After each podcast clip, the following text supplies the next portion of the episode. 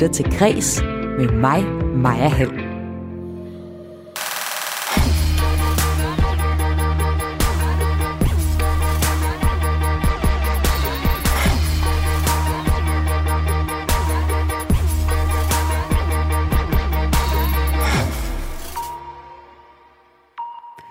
Uønskede berøringer og grænseoverskridende handlinger. Det har tidligere elever på Sankt Anne Gymnasium oplevet, da de gik på sangskolen i perioden 1981 til 2001. Det viser en ny advokatundersøgelse. Og jeg taler først her i dit daglige kulturprogram med rektor på skolen om undersøgelsen. Stål og beton, det er hovedingredienserne i modernismen, og blandt andet den udsprang arkitekt William Lauritsens firma af for præcis 100 år siden i år. Sammen med professor i arkitektur tegner jeg et portræt af en af Danmarks største tegnestuer, der for eksempel står bag den første terminal i Københavns Lufthavn. I udsendelsen i dag skal vi også se nærmere på den øh, ja, af og til udskældte true crime-genre, der stadig hitter massivt. Det slog weekendens krimimesse fast. Og senere i udsendelsen skal det handle om, at mere end hver tredje bestyrelsespost på de danske museer er besat af lokalpolitikere. Og det er et problem, fordi de jo i sagens natur er valgt til at repræsentere politiske partiers interesser. Det mener museumsdirektør på Enigma, der selv sidder i bestyrelser med lokalpolitikere. Det er programmet i dag. Velkommen indenfor til Kreds. Mit navn er Maja Hall.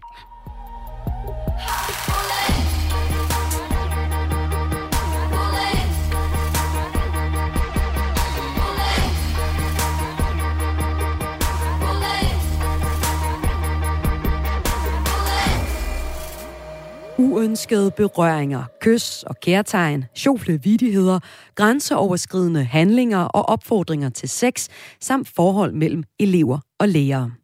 Det har tidligere elever, der er gået på Sankt Anne Gymnasium i Valby i perioden 1981-2001, oplevet i deres skoletid. Det viser en advokatundersøgelse, skriver Københavns Kommune i en pressemeddelelse, der blev sendt ud i går.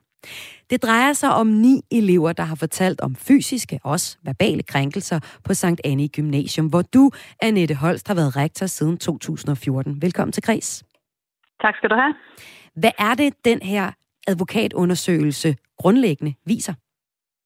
Ja, du har jo lige refereret nogle af hovedpointerne. Den viser dig i den her periode, som ligger 20-40 år tilbage i tiden, har været et miljø særligt koncentreret øh, omkring gymnasiekoret, hvor der har været et miljø, som jo slet ikke har været i orden for en skole, hvor elever har været udsat for tilnærmelser og berøringer, et seksualiseret sprogbrug, relationer mellem lærer og elever, og det er jo slet ikke i orden, og det synes jeg jo også, at jeg gerne vil bruge den her anledning til på Sankt Annes vegne. Undskyld for, at der er elever, der har oplevet det i deres skoletid her, og også en undskyldning for, at der ikke er nogen, der opdagede det og tog ansvar for det og stoppede det, fordi det er helt uden for pladen. Det er der ingen unge mennesker, der skal opleve. Og det er den her undersøgelse, I ser på. Det er altså en periode fra 81 til 2001, og det var altså før du var rektor på skolen. Det har ja. du kun været siden 14. Øh, Men du undskylder ja. jo så også på vegne af skolens historie. Undersøgelsen Nemlig. på uh, Sangskolen og Sankt Anne Gymnasium blev sat i gang efter, at politikken havde afdækket krænkende adfærd og ledelsesvigt i DR's pigekoret. Efter måneders undersøgelse konkluderede advokaterne, at der havde fundet 64 krænkelser sted i DR's pigekor igennem tiden. Du var selv med, at sætte, selv med til at sætte undersøgelsen i gang på mm. Sankt Anne Gymnasium. Hvad var det, der var årsagen til, at du gjorde det, Annette Holst? Jamen det var, at jeg der i slutningen af juni måned sidste år fik henvendelser jeg tror jeg er den 15-16 tidligere elever på Sankt Anne, som berettede om forhold, som havde fundet sted, mens de gik her også for noget tid siden. Og øh, det var forhold, som jeg tænkte, det der, det, det bliver vi nødt til at undersøge. Det er ikke noget, jeg kan håndtere bare derfra, hvor jeg sidder og finder ud af, at det her noget, der har nogle konsekvenser, hvilket omfang har det, hvilken periode er det fundet sted i. Så i samråd med Københavns Kommune, så besluttede vi så at iværksætte den her undersøgelse for også at, at finde ud af, jamen, hvad er op og ned i det her, hvad har fundet sted, hvornår har det fundet sted, hvilket omfang havde det. For vi vidste jo ikke, da vi satte den i gang, at det ville være indberetninger fra den her periode fra 81 til 2001. Vi kunne lige så godt have fået indberetninger fra for syv år siden. Altså det, det havde vi jo ikke kendskab til på det her tidspunkt, så det var også for at gøre alt, hvad vi kunne for at få afdækket det her. Så du reagerer sådan set på, at efter at der har været en stor mediehistorie om DR Pigekoret, så begynder der at være folk, der retter henvendelser til dig med sager ja. om krænkende adfærd, og så sætter I simpelthen mm. undersøgelsen i gang. Ja. Så er resultatet jo så øh, kommet, og i går i en pressemeddelelse fra Københavns Kommune kunne man se det. Kommer resultatet af undersøgelsen bag på dig? Ja, det gør det jo på den måde, at, at det bliver pludselig meget konkret nu, at det rent faktisk har fundet sted. Det er jo det, den siger. Den, det har fundet sted, og der er tidligere elever, der er blevet krænket både fysisk og verbalt. Og, og det kommer også bag på mig at læse de beretninger om en stor mængde elever, der har været en del af det, har været vidne til det, været vidne til, at det skete, og har måttet manøvrere i en ungdomskultur, en skolekultur, hvor man ikke rigtig vidste, om det kunne betale sig at flørte med læreren eller gå udfordrende klædt. Og, og hvor man måske heller ikke som elev har vidst, at det her er normalt, og det er bare sådan, det er. Man har ikke vidst, hvor man skulle gå hen for at sige noget. Og det kommer, altså det må sige, det berørte mig dybt at sige, at der er så mange elever, der har været en del af en kultur, som jeg jo med nutidens øjne må sige, den er slet ikke i orden. Og, og, og det synes jeg faktisk har været rigtig rystende læsning. Og jeg kunne også godt tænke mig at vende tilbage til med nutidens øjne, og hvad der egentlig er tilbage ja. af den kultur på, på gymnasiet nu. Men ja. altså, vi lige bliver ved, ved undersøgelsen, så krænkelserne blev begået i, af tidligere ansatte i perioden 81 til 2001, bliver der oplyst i pressemeddelelsen. Det er advokaterne Bæk Brun, der, fra Bæk Brun, der har stået for undersøgelsen. De oplyser, at uh, ingen henvendelser har fået om lignende oplevelser efter 2001. Mm. Så det er altså en periode, der ligger tilbage i tiden. Ingen af de øh, ansatte, der var ansvarlige for krænkelserne, er i dag ansat på gymnasiet. Du har tidligere, eller siden undersøgelsen var kommet frem, og i går været ude flere gange og undskyld til de piger, der er blevet krænket. Det drejer sig om ni piger, der er kommet frem. Men modsat krænkelserne i DR's pigekor, som det er fremlagt i november sidste år, er der ifølge den her advokatundersøgelse ikke fundet et ledelsesmæssigt svigt. Mm. Hvorfor har det alligevel været vigtigt for dig at gå ud med en undskyldning nu her i 2022? Jamen, det synes jeg i anerkendelse af, at det, de har oplevet, er slet ikke i orden, og så er jeg sådan set jo ikke så egentlig interesseret i, jo selvfølgelig var der nogen, der skulle stille til ansvar, hvis der var nogen, der havde begået et, et ledelsesvigt, hvor nogen havde klaget og ikke var blevet hørt, og der ikke var blevet taget action på det. Men uanset det, så er det bare for virkelig dybfølt at erkende, at det ikke er i orden, det der fandt sted. Det er aldrig i orden, at det skal være sådan at gå i skole på Sankt Anne Gymnasium eller noget sted for den, den sags skyld. Så, så det, er jo, det synes jeg jo er det vigtigste at anerkende øh, de, de, de, der har indberettet til os, og også øh, anerkende, at de var modige og stod frem, for ellers var det her jo ikke kommet til vores kendskab. I forbindelse med den her undersøgelse, så har I valgt ikke at sætte navn på, hvem der står bag den krænkende adfærd på sangskolen Sankt Anne Gymnasium, som er det, vi taler om i kreds lige nu. Hvorfor har I valgt ikke at sætte nogen navne på? Jamen, det er jo advokaternes øh, vurdering, at det er sådan, den kan laves, fordi en advokatundersøgelse er jo ikke en retssag.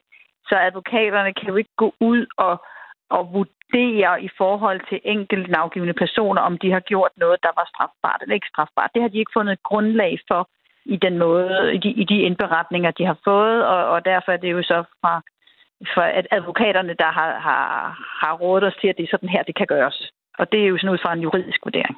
Og hvad, hvordan har du det med den vurdering? Jamen, det, det må jeg tage til efterretning, fordi jeg er jo heller ikke interesseret i at dømme nogen, der ikke kan dømmes for noget, altså, altså hvor der ikke er grundlag for at, at, at dømme dem konkret for noget. Det, det, det har jeg også vanskeligt ved at gøre mig til dommer over for, og eftersom jeg kan forstå på advokaterne, at så ligger de forhold, der er beskrevet her, så langt tilbage i tid, at de er udsat for den forældelsesfrist, der juridisk findes her øh, i Danmark. Og, og, men også, at nogle af de blufærdighedskrænkelser, der fandt sted, nok øh, i hvert fald havde haft helt sikkert ansættelsesmæssige konsekvenser for de involverede, hvis det var foregået inden for de sidste fem år, og måske også kunne have været strafbart. Men fordi der er en forældelsesfrist, så er det jo virkelig vanskeligt at forholde sig til et, et skyldspørgsmål her i juridisk forstand, og, og det vil jeg jo slet ikke begive mig ud i. Ja, man kan jo så også øh, argumentere for, at I ved ikke at nævne nogen navne, holder hånden over nogen. Det er der i hvert fald nogen, der vil sige.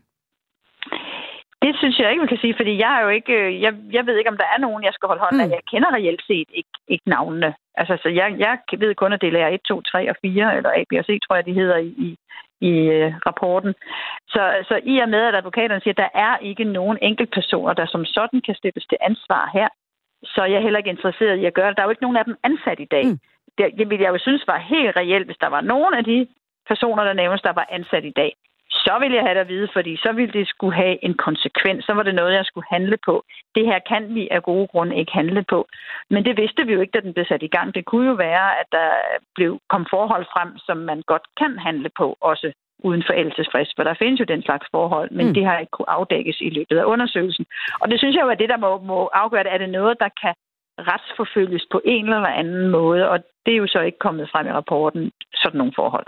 Ja, så lad os kigge på i dag, Annette Holst, rektor på Sankt Anne Gymnasium. Den undersøgelse, som I har fået lavet, det øh, er en periode, der ligger år tilbage. Men det er jo interessant ja. at se på, om øh, det seksualiserede miljø, som øh, undersøgelsen peger på, om det er noget, der også trækker trådet op til i dag. Undersøgelsen, mm. altså simpelthen er alt kommet frem i den her undersøgelse. Den viser, mm. at der på nuværende tidspunkt ikke er sager fra efter 2001. Har du tillid til, at alt er afdækket? Øh, det kan jeg slet, det, det, det, det kan man ikke vide, om det er. Og jeg kan ikke vide, om der Skal du ikke vide det? Jamen, det kan jeg jo aldrig vide. Jeg kan jo aldrig vide heller, om der er nogen, der føler sig krænket i dag. Det, jeg kan vide, er at sige, at der er ikke nogen, der har fortalt om, der er ikke noget, der tyder på det øh, i vores organisation i dag. En leder kan jo aldrig være ude i hvert et hjørne. Det, det, der er vigtigt for mig, det er at fokusere på, at de elever ansatte, vi har her i dag, de skal vide, hvad de skal gøre, hvis de oplever det. Vi skal skabe en kultur, hvor der er en åbenhed og en dialog, som man tør tale om det, og så det er socialt acceptabelt at tale om det, og så man altid ved, hvor man skal gå hen. Og i hele tiden befordre og danne de unge mennesker ind i en kultur, hvor det er okay at sige fra og stadigvæk være en del af fællesskabet. Det er jo det, jeg fokuserer på, for jeg kan aldrig stå ude i hvert et kosteskab til hver en fest for at sikre mig, hvad der foregår. For det, jeg synes, at rapporten afdækker her, er jo, at de det kom jo ikke frem, for de vidste ikke, hvor de skulle gå hen. Og det vigtigste er jo, hvis det sker, at det kommer frem. Ved de, hvor de skal gå hen nu? Ja, Hvis jeg ringer til en fra Sankt Anne i gymnasium, ved hun så, eller han så, han skal gå hen? Ja, ja de, vi er i hvert fald i, i en proces, hvor vi er lige blevet færdige med en handleplan, som mm. er vedtaget af elevrådet, og som faktisk skal behandles i bestyrelsen her i aften, hvor vi har brugt en lang proces på at lave sådan en handleplan og en politik, som følges op af et stort arrangement, vi har her, jeg tror det er ugen efter påske, hvor vi har en seksolog ude og snakke om øh, sex, øh, samtykke og grænser, hvor, som så efterfølgende nogle workshops, hvor alle elever de har kunne melde nogle dilemmaer ind til en postkasse på forhånd. For det handler jo lige så meget om elev. Elever siger, hvad er det for nogle dilemmaer, hvor det er svært med samtykke og sige fra, så de får et sprog til at tale med hinanden om det her. For det skal man også lære, når man er ung og går i gymnasiet. Det er en del af dannelsen at kunne stå op for sig selv og sige fra og sige nej Øh, det synes jeg, vi har en stor forpligtelse til at lære vores elever. Det tror jeg er måden til at undgå, at det her det sker igen. Fordi det er jo en stor forpligtelse, der påviler især os med, den, med det kendskab, vi har fået ud fra rapporten i dag. Og det er altså den her rapport fra øh, Københavns Kommune, der kom med en pressemeddelelse i går, hvor man har set nærmere på Sankt Anne Gymnasium og en periode fra 80 til 2001, hvor der kom ni eksempler på øh, krænkende adfærd, der havde fundet sted på, øh, på skolen, og det er det, vi taler om i kreds lige nu. I følge advokaternes konklusioner fra den her undersøgelse, så bør undersøgelsen hverken føre til politianmeldelse eller udbetalinger af erstatninger til de tidligere elever. Det kan jo stadig have været voldsomt at få reddet op i sagerne for de konkrete piger, som øh, er med i den her undersøgelse. Du sagde, at I har givet en undskyldning. Man kan også sige, hvad kan man bruge en undskyldning til? Det i sagerne er jo stadig foregået. Altså, hvad gør I, Annette Holst, rektor på Sankt Anne i Gymnasium, for at sikre, at de krænkede piger kommer godt videre efter den her undersøgelse? Ja, igen må jeg sige stort tak for, at de stod frem. Og ja, vi kan ikke, øh, vi kan ikke gøre så meget andet end at, at anerkende, at det, de har oplevet, er forkert. Vi har stadigvæk muligheden for, at man kan få psykologhjælp, hvis man har ting, man gerne vil bearbejde i forlængelse af det her. Øh, kommunen har jurister, der vurderer det der med erstatningssager. Det har jeg desværre ikke forstand på. Så jeg kan jo godt forstå, hvis der er nogen, der sidder tilbage med og synes, og hvad, og hvad kom der så ud af det? Mm. Men der kom noget vigtigt ud af det. Der kom det vigtige ud af det, at vi får fokus på det her. Det kommer frem, at det her, det må ikke ske, at det er forkert, lige meget hvornår det har fundet sted, og lige meget om det var en anden tid, og hvad man kan finde på at sige. Det er ikke i orden, at der ikke er et tydeligt skæld mellem elever og lærere. Det skal, og det skal vi som skole sikre et chikanefrit miljø for vores elever. Og det har de været med til at sætte fokus på, og det er en super vigtig mission. Så som de har været med til at gøre. Ja, som de har været med til at gøre tydeligt. Ja. Så lød det for rektor på Sankt Anne Gymnasium, Annette Holst. Tak fordi du var med i Kreds. Selv tak. Og det var altså på historien om, at der i går kom en pressemeddelelse fra Københavns Kommune, der øh, fortalte om den advokatundersøgelse, der har, er blevet lavet på Sankt Anne Gymnasium i perioden 81 til 2001. Og her øh, viste det sig, at der i ni tilfælde havde øh, fundet øh, øh eksempler på øh, fysiske og verbale, verbale krænkelser sted på Sankt Anne Gymnasium. Men det var altså første historie her i dit daglige kulturprogram Kreds her på Radio 4. Om lidt skal det handle om, at mere end hver tredje bestyrelsespost på det danske museum er besat af lokalpolitikere. Det viser en opfandende optælling af i Akademikerbladet. Og det er et problem, fordi de jo i sagens natur er valgt til at repræsentere et politisk partis interesser, og ikke nødvendigvis museets interesser. Det mener en gæst, jeg har med senere i udsendelsen. Men først, så skal vi her i kreds se nærmere på et af Danmarks allerstørste tegnestuer, der i år har 100 års jubilæum. Du lytter til Kres med mig, Maja Hall. Let og lys arkitektur med totalt designede bygninger, hvor der er tænkt over alt fra det lille dørhåndtag til galenderne. Det er nogle af de ting, den danske arkitekt Wilhelm Lauritsen stod for, og for eksempel gjorde på øh, Københavns, i Københavns Lufthavn. Det fortæller min næste gæst, og det gør han i anledning af, at det i år er 100 år siden, at Wilhelm Lauritsen grundlag Wilhelm Lauritsen Arkitekter. Men det er også et arkitekthus, der nu har 100 år på bagen, og nu skal vise sit værd i forhold til, om det også øh, kan være med på den bæredygtige front. Det mener professor i arkitektur på Chalmers Tekniske Universitet i Jytteborg og medforfatter til bogen Wilhelm Lauritsen, en moderne arkitekt. Morten Lund, velkommen til Kreds. Tak skal du have. Vi skal dykke ned i tre ikoniske bygninger fra arkitekthuset. Vi skal se på den danske modernisme, som Radiohuset repræsenterer.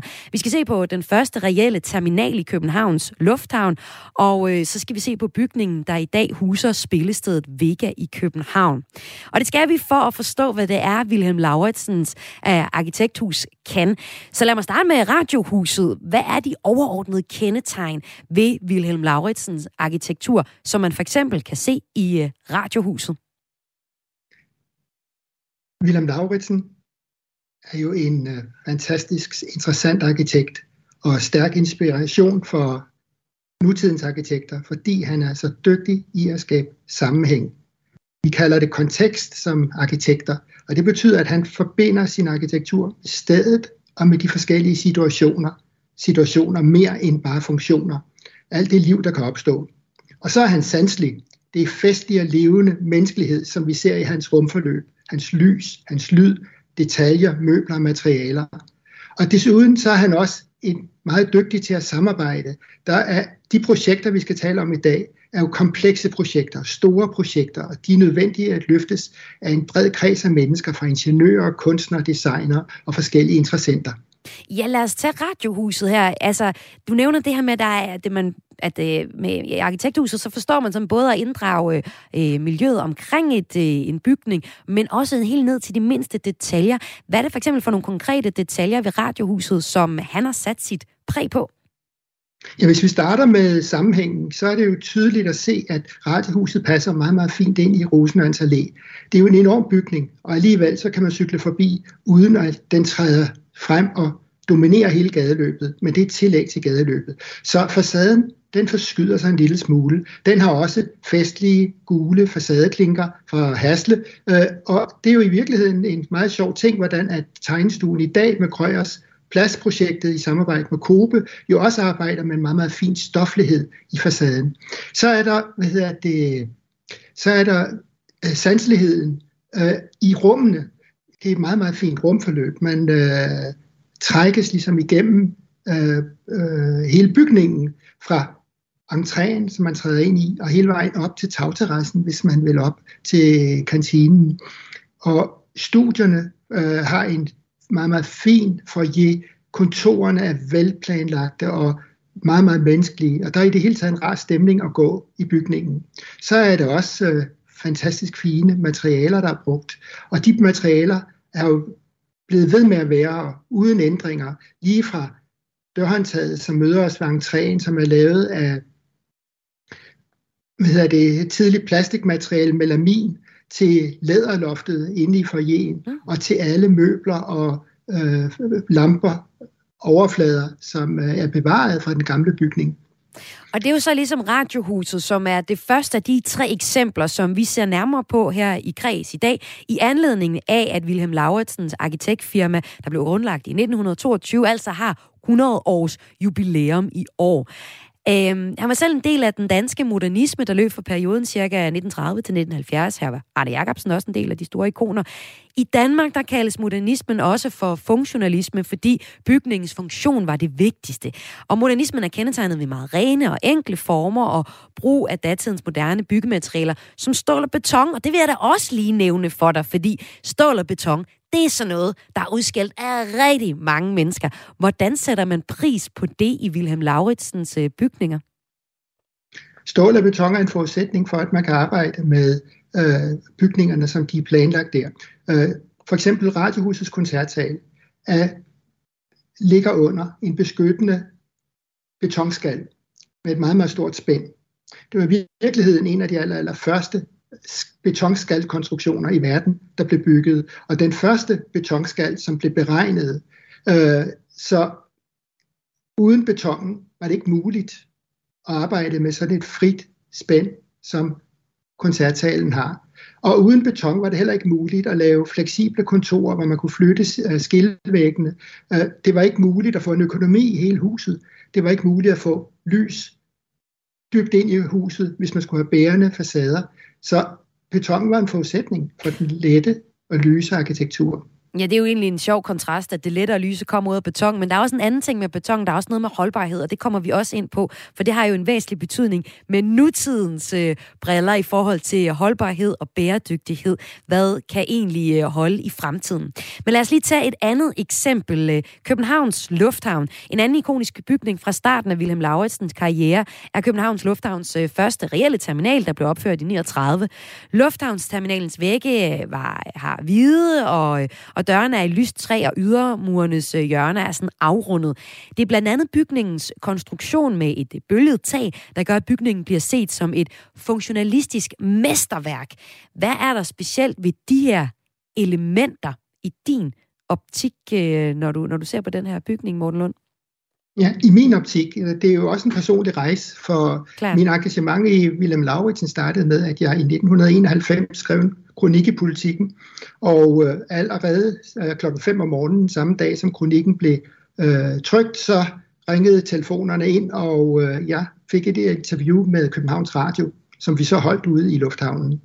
Under det interview, så ringede øh, Løje på TV2, og vi tog også et morgenprogram der, under løjeprogrammet, så fik øh, hvad hedder det, Niels Boserup, der var den nye direktør, stukket en mikrofon i, øh, øh op mod ansigtet, og faktisk for direkte skærm lovede, at han ville arbejde for at frede bygningen.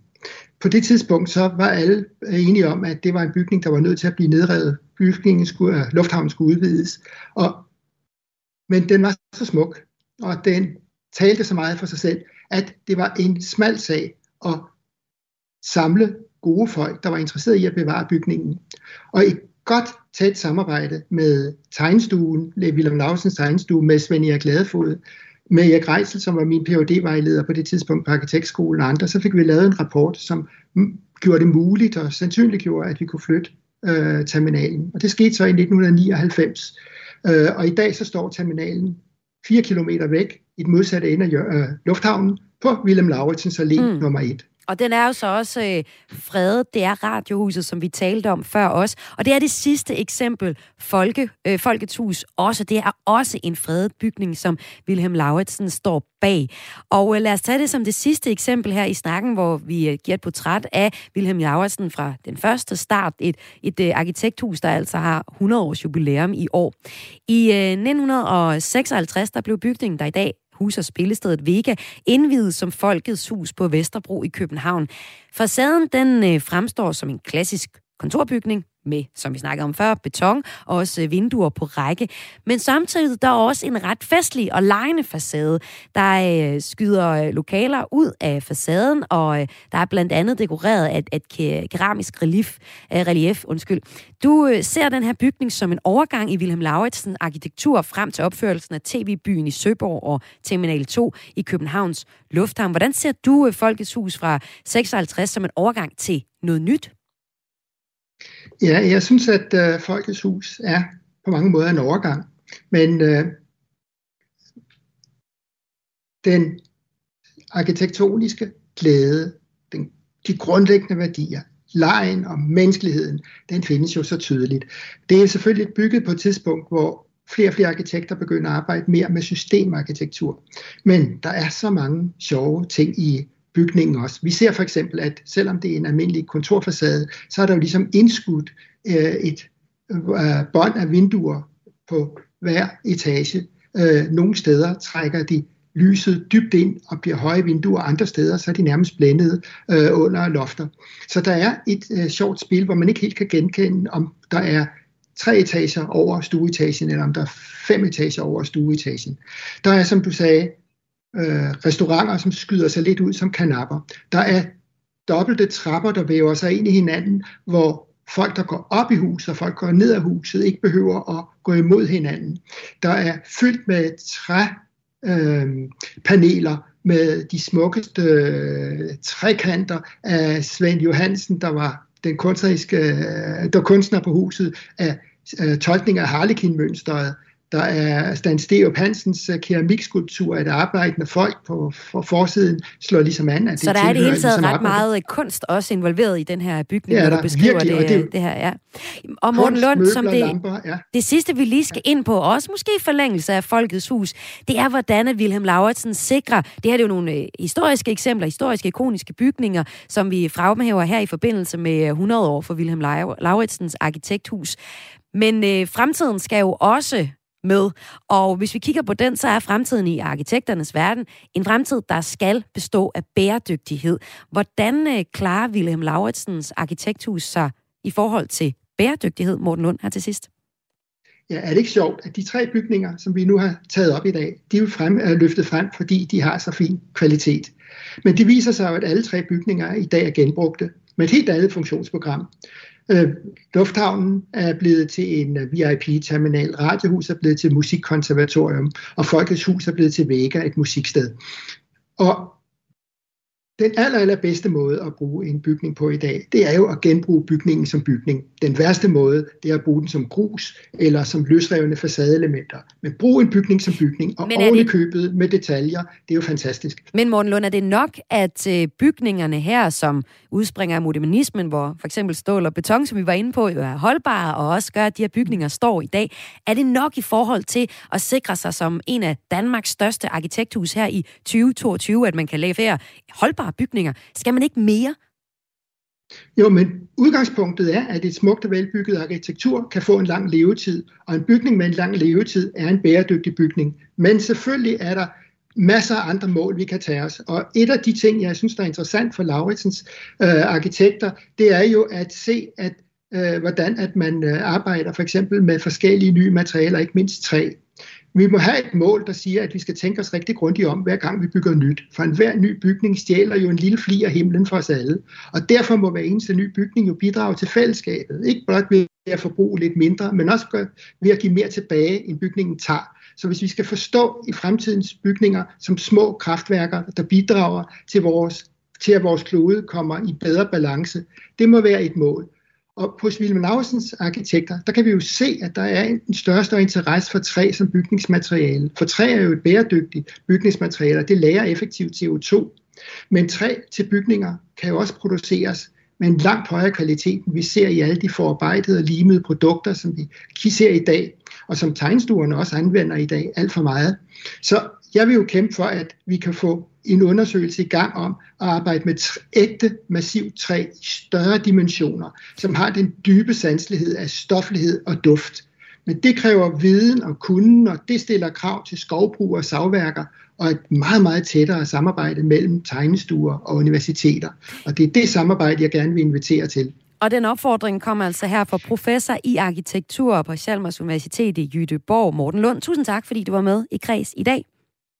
Tak skal du have. Og Morten Lund er medforfatter til bogen Wilhelm Lauritsen, en moderne arkitekt. Og det er netop også Wilhelm Lauritsen, vi har talt om nu, i anledning af, at det er 100 år for Wilhelm Lauritsen grundlag sit arkitektfirma. Og han betragtes som en af de helt store danske arkitekter gennem tiden. Om lidt skal det handle om weekendens krimimesse. Det var Nordeuropas største krimimesse, den var i Horsens, og et af årets helt store tendenser på messen var genren true crime. Sidst i programmet, der giver moderator på krimimessen Annette Hyllested, der er en introduktion til genren og en guide til de bedste læseoplevelser. Du lytter til Græs med mig, Maja Hall. Museerne har brug for gode ledere i deres bestyrelser. Ikke lokalpolitikere.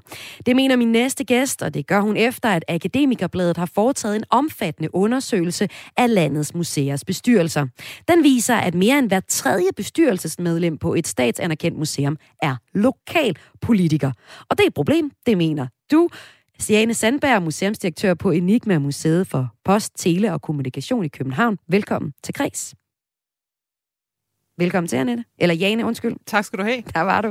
Det er godt. Hvorfor mener du, at det er problematisk, at der sidder så mange lokalpolitikere, som der gør, i bestyrelserne på landets museer? Før jeg svarer på det, vil jeg lige sige til dig, at du i din intro sagde, at jeg synes, der skulle flere gode ledere ind i bestyrelserne. Det er faktisk ikke det, jeg mener. Jeg har ikke sagt noget om ledere. Jeg, jeg synes bare, at det er vigtigt, at der kommer gode kompetencer ind i bestyrelser. Og når jeg synes, det er et problem, at der sidder så mange lokalpolitikere, så skyldes det selvfølgelig, at Kulturstyrelsen, som er det øverste organ, som museerne, de statsanerkendte, refererer til, at de i deres anbefalinger om god ledelse af kulturinstitutioner fraråder, at mennesker, der sidder med et politisk mandat, bliver valgt ind i bestyrelser.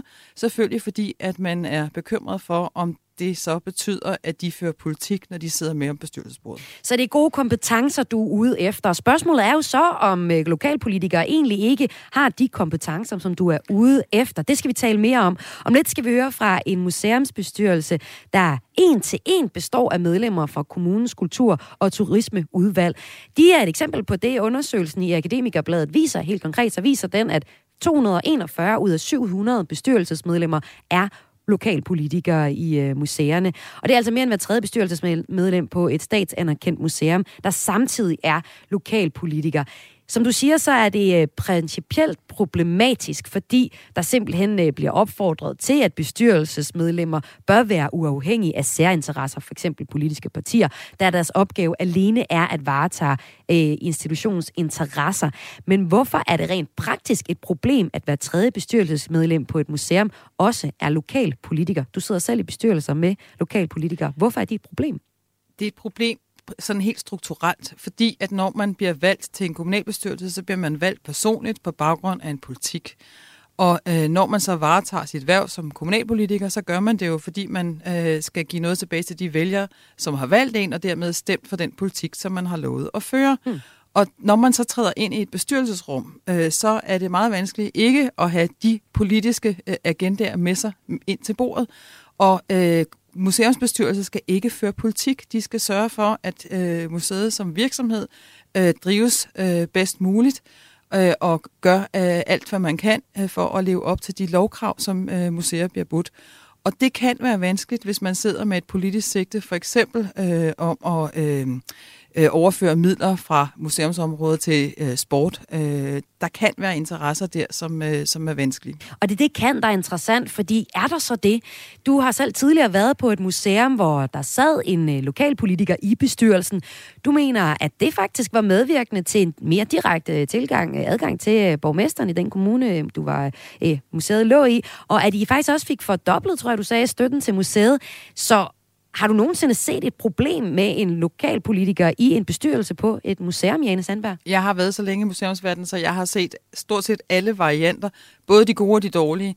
Jeg har bestemt selv nyt stor gavn af at have øh, politikere tæt på. Det er klart, man bruger, hvad man har af muligheder, når man sidder som leder af en institution og gerne vil fremme institutionens interesser, også kommunalt, og især når det gælder om kampen om de få midler, der er til kultur. Så selvfølgelig kan man bruge af de øh, relationer, man nu har. Men jeg synes stadigvæk, at de anbefalinger, som Kulturstyrelsen har udstukket, er de rigtige at følge, og jeg vil til hver en tid vælge, at øh, man skal sørge for ikke at have mennesker, der øh, repræsenterer politiske partier siddende med om det bord. så vil jeg jo så, øh, hvis jeg var øh, leder af en institution, der havde brug for de politiske kontakter, sørge for at etablere dem på andre måder. Hvordan andre måder? Ja, det kan jo være ved, at man plejer sit netværk. Det kan være ved, at man inviterer politikerne løbende øh, på institutionen, eller lade sig selv invitere på rådhuset, eller hvor man nu ellers mødes. Og i det hele taget holder en god og frugtbar dialog med de politikere, som, øh, som jo er tilskudsyder til museets drift, og som derfor også for det første har en ret til at have indsigt i, hvad museet foretager sig, men også set fra museets stol er vigtige interessenter i forhold til øh, fremtiden og udviklingen på det enkelte øh, museum. Ja, her i Kreds i dag, dit daglige kulturprogram her på Radio 4, som dig, der lytter med og tunet ind på lige nu, der har jeg museumsinspektør på Enigma, Jane Sandberg, med. Og der har jeg på historien om, at hver tredje bestyrelsesmedlem i øh, danske, på Danske Museer er øh, lokalpolitikere. Og øh, sådan et eksempel skal vi have nu. Det er Akademikerbladet, der har lavet den her undersøgelse. Den viser, ja, mere end hver tredje bestyrelsesmedlem på et statsanerkendt museum er lokalpolitikere. Det er kommunalt eget museum, Helsingør Museerne, består øh, bestyrelsen en til en af kommunens kultur- og turismeudvalg. Der er altså udelukkende lokalpolitikere i deres bestyrelse. Jeg har inden øh, udsendelsen, der talte jeg med bestyrelsesformand på Helsingør Museerne og konservativt byrådsmedlem. Han hedder Michael Mathisen. Og han forstår godt, hvorfor folk undrer sig over, at de kun er lokalpolitikere i museets bestyrelse. Men han mener også, at de har reageret på det besluttet os for at jo følge museerne tæt, og så lave det, man kalder et advisory board med professionelle folk, som, som skal øh, spare med vores nye museumschef. Hvad gør du, hvis der er en øh, konflikt mellem det, dit politiske parti vil, og det er museet, der er bedst for museet? Så er jeg ikke bange for at gå imod mit parti. Uh, altså, jeg, jeg sidder i det her udvalg, og jeg er gået ind i politik, fordi at jeg uh, brænder for kulturen og turismearbejdet i Helsingør Kommune. Så øh, den, den vil jeg da selvfølgelig tage med, med, med, med min gruppe i, i byrådet.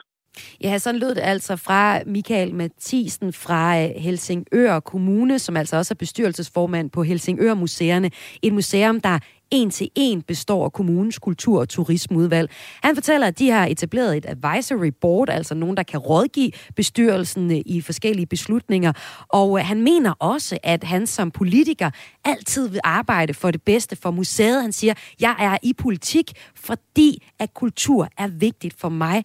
Jane Sandberg er museumsdirektør på Enigma. Du mener, det er problematisk, at mere end hver tredje bestyrelsesmedlem er lokalpolitiker, ligesom tilfældet er her i, øh, i Helsingør. Men altså, alle mennesker har politiske holdninger, og derfor er der jo altid et politisk bias. Hvorfor er det så meget værre, at man er valgt for et parti? Fordi man er valgt. Det, øh, det er det korte svar. Øh, selvfølgelig går vi alle sammen ind med holdninger til det, vi beskæftiger os med. Ellers ville vi også være øh, ligegyldige, også om et bestyrelsesbord. Men jeg synes, det er en absurd historie at høre fra Helsingør, at hele øh, bestyrelsen på museet består af øh, et politisk udvalg. Jeg ville, hvis jeg var dem, skynde mig at bytte post med deres advisory board, som er, hvad der ligger i ordet, nemlig bare rådgivende. Øh, og så lade politikerne være tæt på museet. Jeg har alt mulig respekt for Michael Mathisens øh, stærke engagement i kulturen, og det er dejligt at høre en politiker, der ovenikøbet har lavet sig vælge fordi han vil kulturens bedste. Men jeg tror, han gør kulturen mere skade end gavn ved at sidde øh, så tæt på, øh, på museet, som han gør, når han sidder som bestyrelsesformand. Han vil være en glimrende formand for et advisory board. Men han mener jo, at øh, han sikrer museets lokale forankring, og han kan også gøre en reel forskel for at få øh, Helsingør-museerne på landkortet. Han kom med nogle forskellige eksempler øh, øh, til mig inden. Han siger, jeg kan gøre en reel forskel, også fordi jeg er politiker. Er det ikke også et argument for at have lokalpolitikere i bestyrelserne? Nej, ikke for at have dem i bestyrelserne. Det er et rigtig godt argument for at have dem tæt på sig, og have dem som samarbejdspartnere, også som strategiske samarbejdspartnere og sparringspartnere, når man udvikler museerne. Derfor giver det super god mening i min optik at tilknytte politikere, for eksempel ind i rådgivende organer, øh, hvor at man øh, selvfølgelig udveksler viden, men også samstemmer strategien, så man opnår det fælles mål, øh, som man gerne vil øh, nå frem til. Men jeg synes, det er øh, problematisk, at øh, en bestyrelsesformand som Michael Mathisen ikke selv kan se det problematiske i konstruktionen. Ud fra et governance-perspektiv er det i hvert fald anfægteligt. Ja, så kan vi også anfægte den bestyrelse, du selv sidder i, hvor der er en lokal politiker. Det fortalte du også mig inden udsendelsen her. Hvad gør du selv for at øh, komme af med lokalpolitikerne i den bestyrelse, du konkret sidder i? Med jeg er, jeg er øh, øh, valgt ind i øh, en museumsbestyrelse øh, som personlig øh, repræsentant Øh, og det er ikke mit job. Jeg er hverken formand eller næstformand. Det er ikke mit job at sammensætte bestyrelsen. Jeg siger bare ja tak til en post øh, et sted, som jeg gerne vil være med til at løfte Men hvis du mener, det er så stort et problem, så kunne du også sende et signal og sige, jeg siger nej tak, for der sidder lokalpolitikere i den her bestyrelse. Men nu refererer jeg jo ikke fra bestyrelsesmøder, så hvad der foregår om bordet på bestyrelses, øh, i bestyrelsesmøder, kommer jeg ikke til at dele med hverken dig eller lytterne. Så øh, det må du selv spekulere over, hvorvidt det er en problemstilling, jeg har løftet eller ej. Det vil jeg så gøre. Jane Sandberg, museumsdirektør på Enigma, Museet for Post, Tele og Kommunikation i København. Tak fordi du var med i Kris i dag. Velbekomme. Og jeg havde altså Jane Sandberg med på historien om, at der er lavet en undersøgelse af de statsanerkendte museer. Bestyrelser, det er Akademikerbladet, der har lavet den her undersøgelse, og den viser, at mere end hver tredje bestyrelsesmedlem på et statsanerkendt museum er lokal politiker. Noget, som Jane Sandberg, som vi lige talte med her, altså mener er problematisk. Hvis du ikke fangede hele interviewet med Jane Sandberg, så kan du finde programmet her som podcast, og det kan du i Radio 4's podcast-app. Du lytter til Græs med mig, Maja Hall.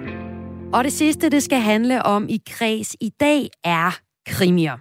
Virkelighedens forbrydelser, detektivhistorier og fortællinger med gys. I weekenden var der krimimesse i Horsens, og en af dem, der var på messen, det var dig, Annette Hyllested. Velkommen til Græs. Tak skal du have. Du er kulturredaktør på Avisen Danmark, som også er en del af ja, koncernen JF Media, hvor Radio 4 er en del af, skal jeg huske at sige.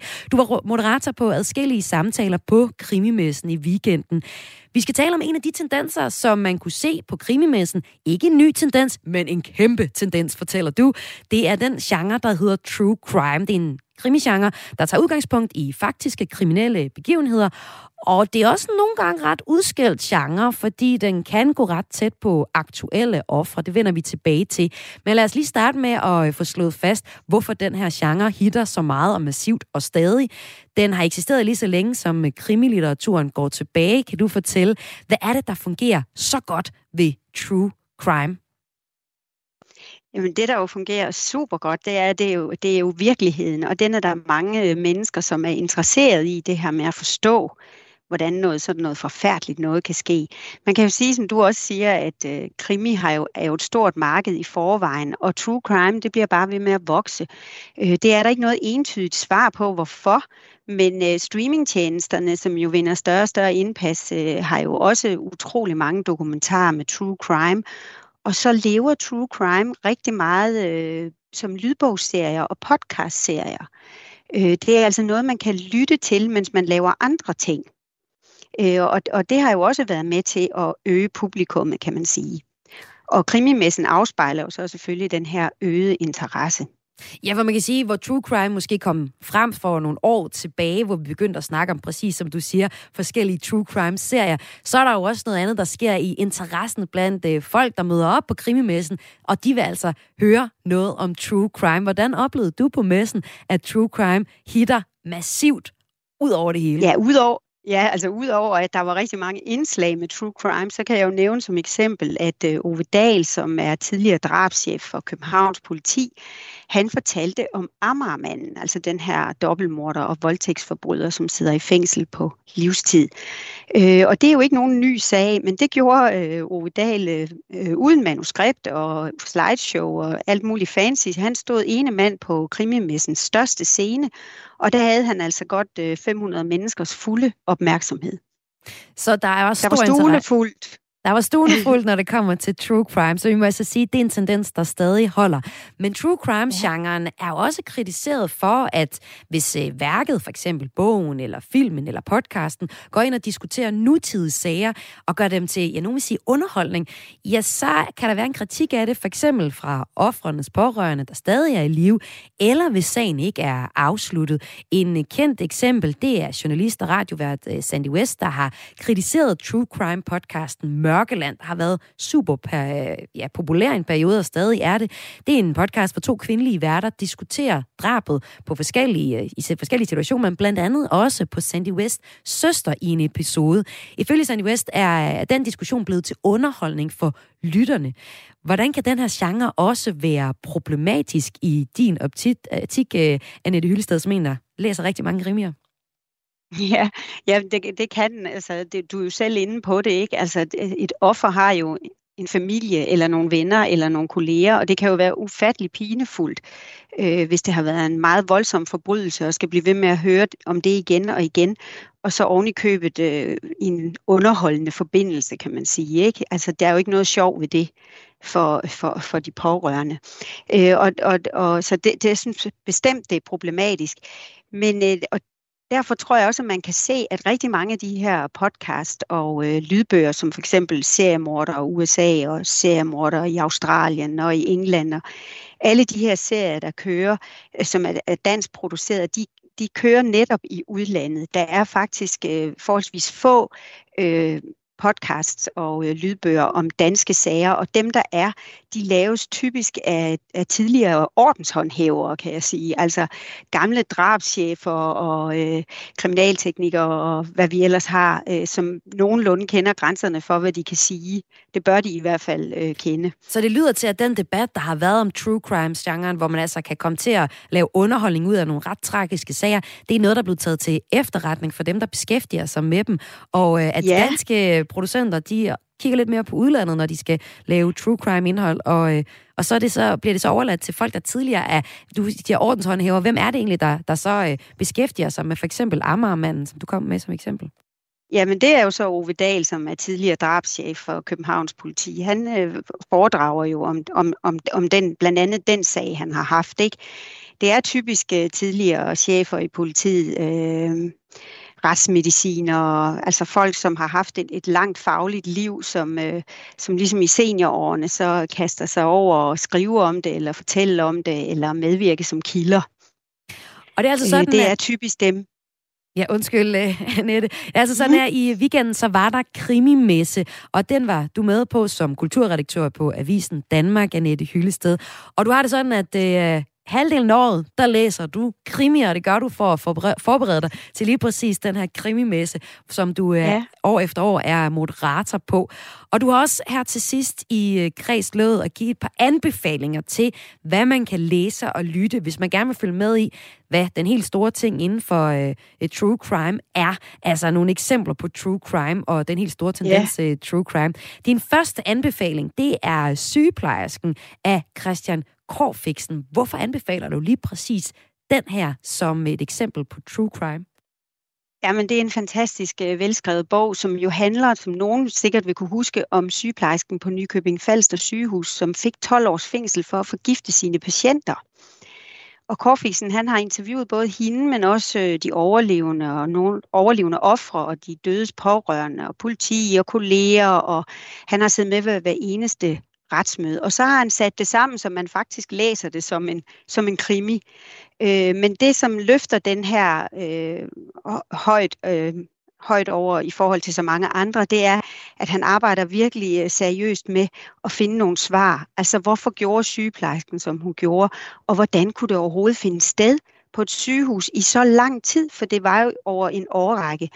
Øh, og, og hans mål er jo, at det er noget, vi skal kunne lære af, så det ikke sker igen.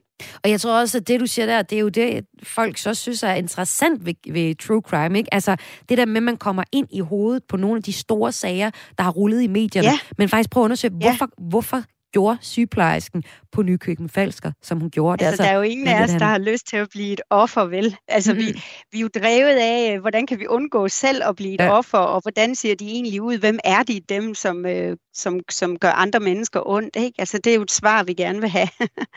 og, det, og jeg synes, at, øh, at øh, Christian Korfiksen her, han, det er jo også en kultur på et sygehus, der gør, at det kunne ske. Ikke? Mm. Altså, at det løbe så lang tid. Så, så, det, så det er noget, man kan lære noget af at læse hans bog, både som fagperson og som helt almindelig menneske.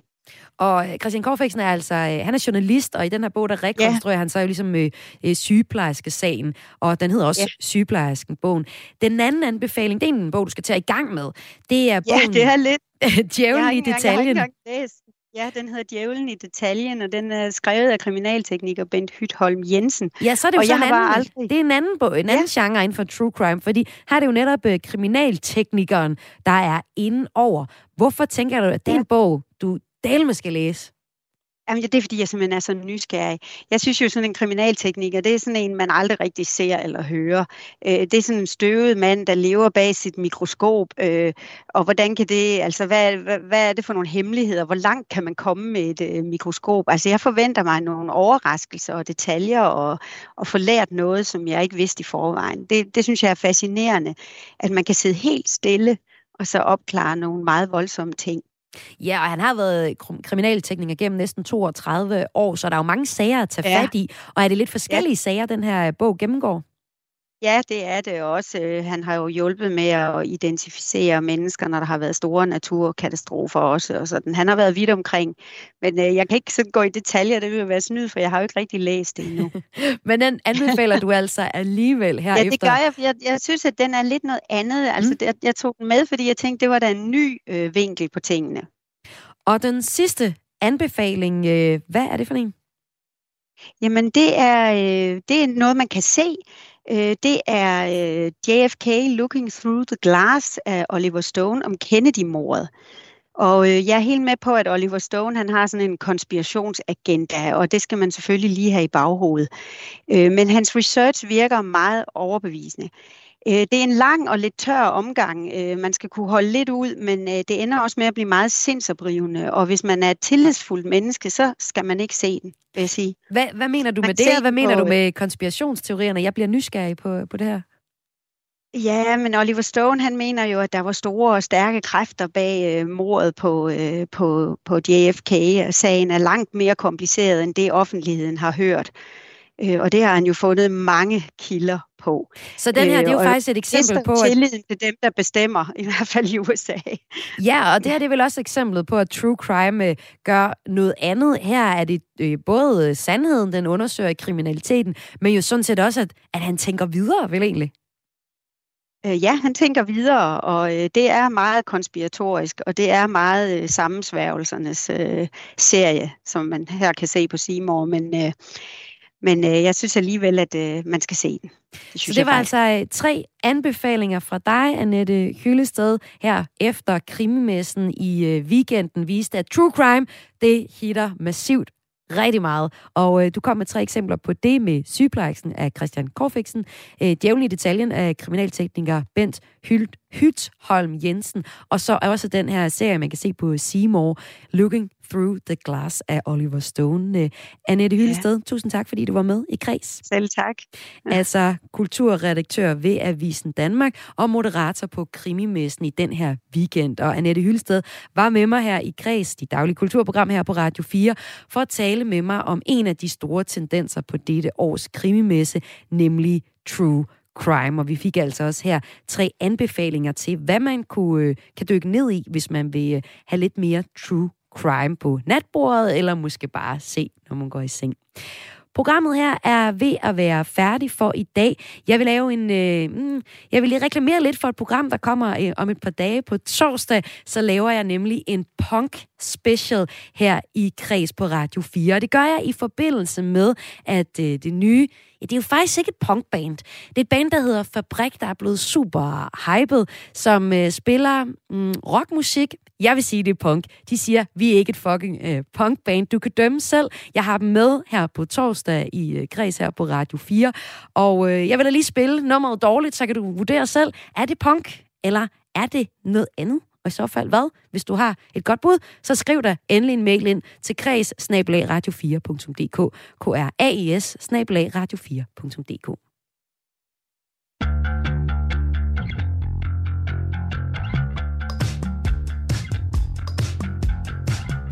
Helvede bliver du så stående, øh, bror. Det er dårligt, mand. Alle andre kraft, for dårligt, mand. Og blomster fra den rigtige butik. Jeg har ikke tid til at smage på 10 forskellige flasker vin. Jeg vil gerne bare drikke. Jeg kan ikke lide din venner skat. Jeg spildte min drink på en 2 meter høj fyr. Den smag dårligere end en fucking juicekur. Når Brugade er blevet en overfyldt torvhal. Jeg skal ikke have dit fusionskøkken. Bare giv mig en pizza uden chili. Jeg er så glad for, at jeg ikke er